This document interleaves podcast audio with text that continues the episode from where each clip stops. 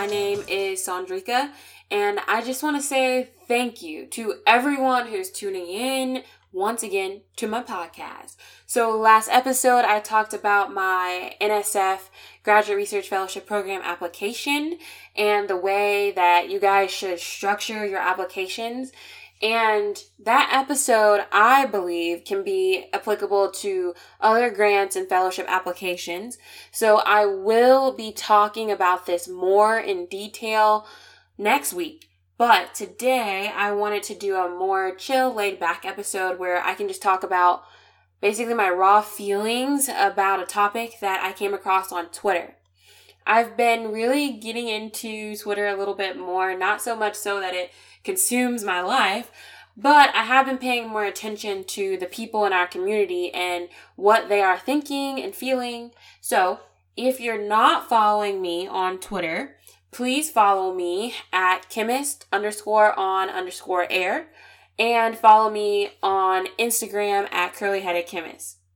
Follow me and let me know what is on your mind. Let me know what you're thinking, your opinions on the episodes, what things you want me to discuss so that this podcast can just be an outlet for not only me, but also for you all as my listeners. Basically, on Twitter, I came across a post by Dr. Zoe Ayres, an analytical research and development scientist who's also an advocate for mental health. Y'all, I absolutely love following advocates for mental health and diversity and inclusion in our community because they just inspire me. They remind me of the support system that I have within my community and the support that is surrounding all of the other students out there that are like me. And it's just so important, especially during these times. So her post recognized the damaging nature of toxic positivity in our community. And she commented on this after she had seen another post from another student that said, you know, why do we keep telling people that academia is hard and that grad school is terrible? We need to recruit them. So today I just want to talk about the cloud that toxic positivity puts over us in STEM and in academia. Honestly, toxic positivity is just a cloud for more than just the STEM community. It is a cloud that looms over a lot of people whether it's an athlete, whether it's a young professional, someone who's been in the game for a long time, it impacts us all. So, this episode is just for anyone and everyone who is willing to listen because I think we just need to talk about how we can talk about everything that comes with this journey without discouraging people, without making anybody feel left behind or feeling like a failure because we're all impacted by toxic positivity. And I believe that more people in this world would be successful if toxic positivity did not exist. Most of you are probably wondering what do I mean by toxic positivity? What is this oxymoron? How can something that is positive be damaging to me? Well, toxic positivity is when we overgeneralize success and we stop acknowledging failure is when we are being overly optimistic. And I think that by creating or trying to create a positive culture using toxic positivity, we're actually creating false expectations and an illusion of preparedness that just is not there. I think we really tear down our overachievers, like myself, because they're wondering if they're the problem. They're wondering if the reason why everything's not going right is just because of them, because everyone else said it should be easy. Everyone said that it was a breeze. Everyone said that this was the right way to go. This is fun. This is going to make you a lot of money. This is going to make you successful. We invalidate the struggles and the knowledge and information that we can get from those struggles or from those negative results, especially in the STEM community when we are trying to create a positive culture solely based on toxic positivity. We are actually minimizing the problems in our community using toxic positivity. We're minimizing the problems, but then we're also turning around and creating just more problems by simply not acknowledging the ones that are already there. People don't want to fail. I completely understand that. Nobody wants to fail. No one wants to embark on a journey feeling like they are going to fail and it's going to be too hard and it's going to be too stressful. I completely understand that. But the majority of the time, guys, we are going to make mistakes and we're going to have losses. We're going to have negative results. We're going to feel like we're failing. But that is life and that is also research. Research is 99% of the time negative results.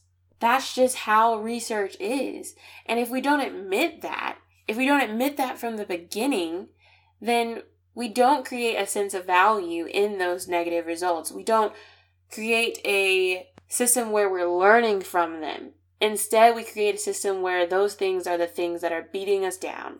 Honestly, I think we lose our strongest students through recruitment techniques that involve toxic positivity.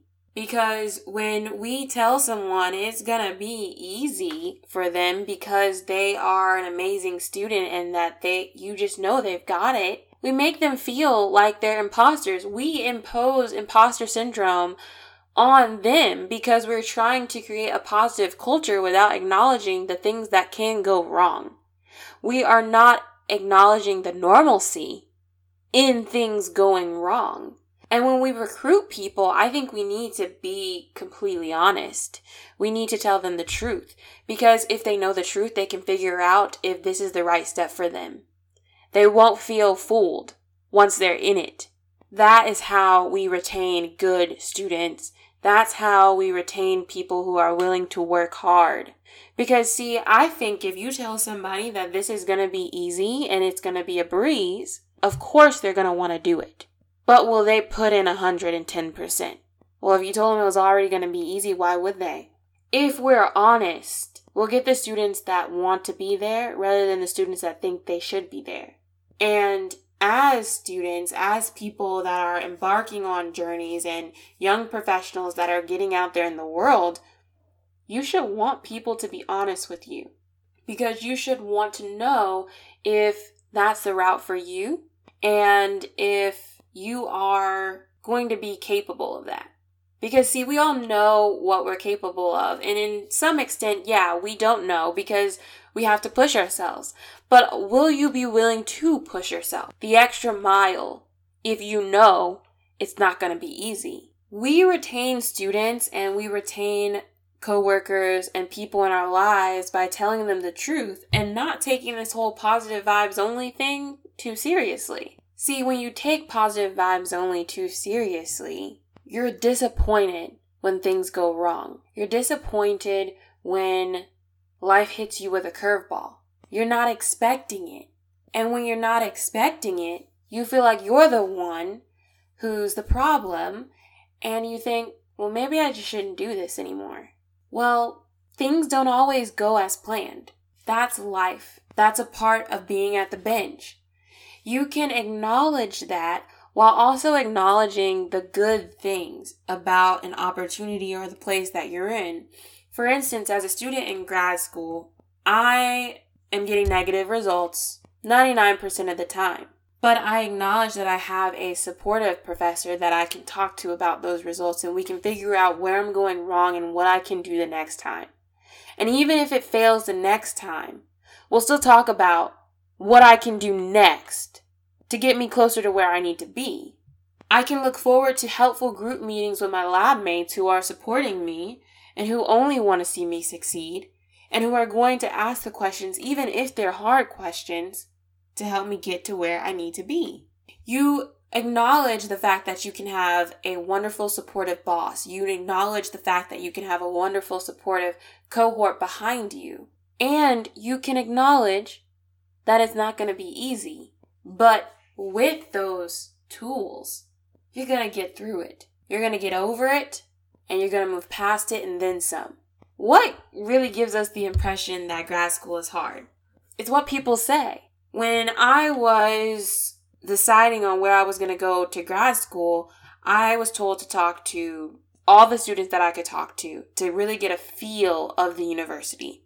Now, if you talk to somebody in their first year, let's say that program is like the program that I was in, they might be pretty down. because it's rough.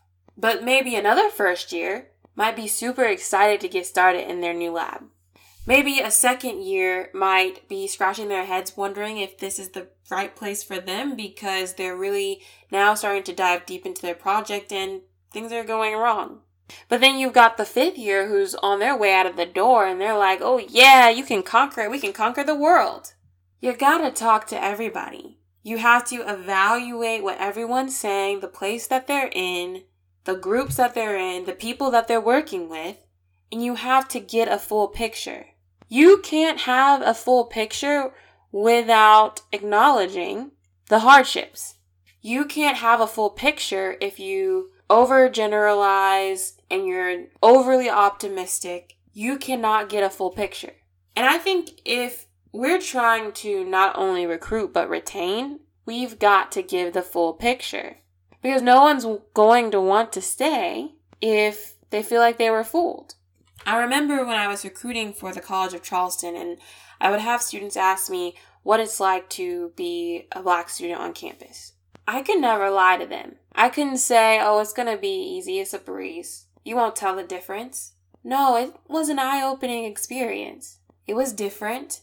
I didn't always feel included, but I always had someone I could turn to. And even if they didn't understand what I felt, or even if they hadn't experienced what I was experiencing, they'd listen, and I could sort out my feelings with them. And all I could do for those students was offer the same. All I could do was offer that support. And I also told them, if you're not going to do it, then who's going to? Be the change you want to see.